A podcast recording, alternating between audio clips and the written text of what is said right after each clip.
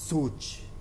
एक सोच ही है जो मनुष्य को या तो जीवन में सफल बना सकती है या असफल।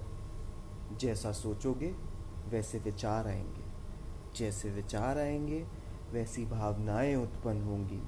जैसी भावनाएँ उत्पन्न होंगी, वैसे ही कार्य होंगे।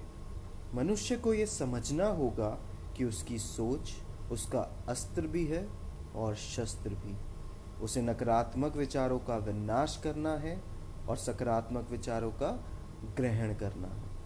अब ऐसा नहीं है कि किसी व्यक्ति के पास नकारात्मक विचार नहीं आते। हम मनुष्य हैं। हम सभी में भावनाएँ हैं जो निरंतर समय के साथ बदलती रहती हैं।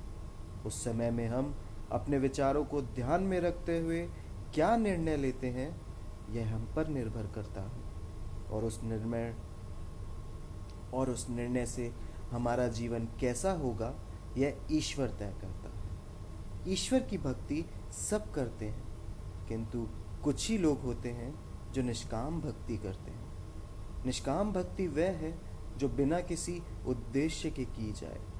मानव जीवन में मनुष्य के आसपास लोग चाहे वे आपके मित्र हों या आपके सहकर्मी, सभी आपके विचारों से प्रभावित होते हैं, क्योंकि मनुष्य कुछ भी विचार करते वक्त यह ज़रूर सोचता है कि उसके आसपास या उसके साथ जो लोग हैं, वह क्या सोचेंगे और क्या करेंगे। यदि उसे भय होगा कि नकारात्मक विचार उसको नुकसान पहुँचा सकते हैं तो तभी वह सकारात्मक विचारों की तरफ़ जाए क्योंकि नकारात्मक विचार बड़ी जल्दी आ जाते हैं।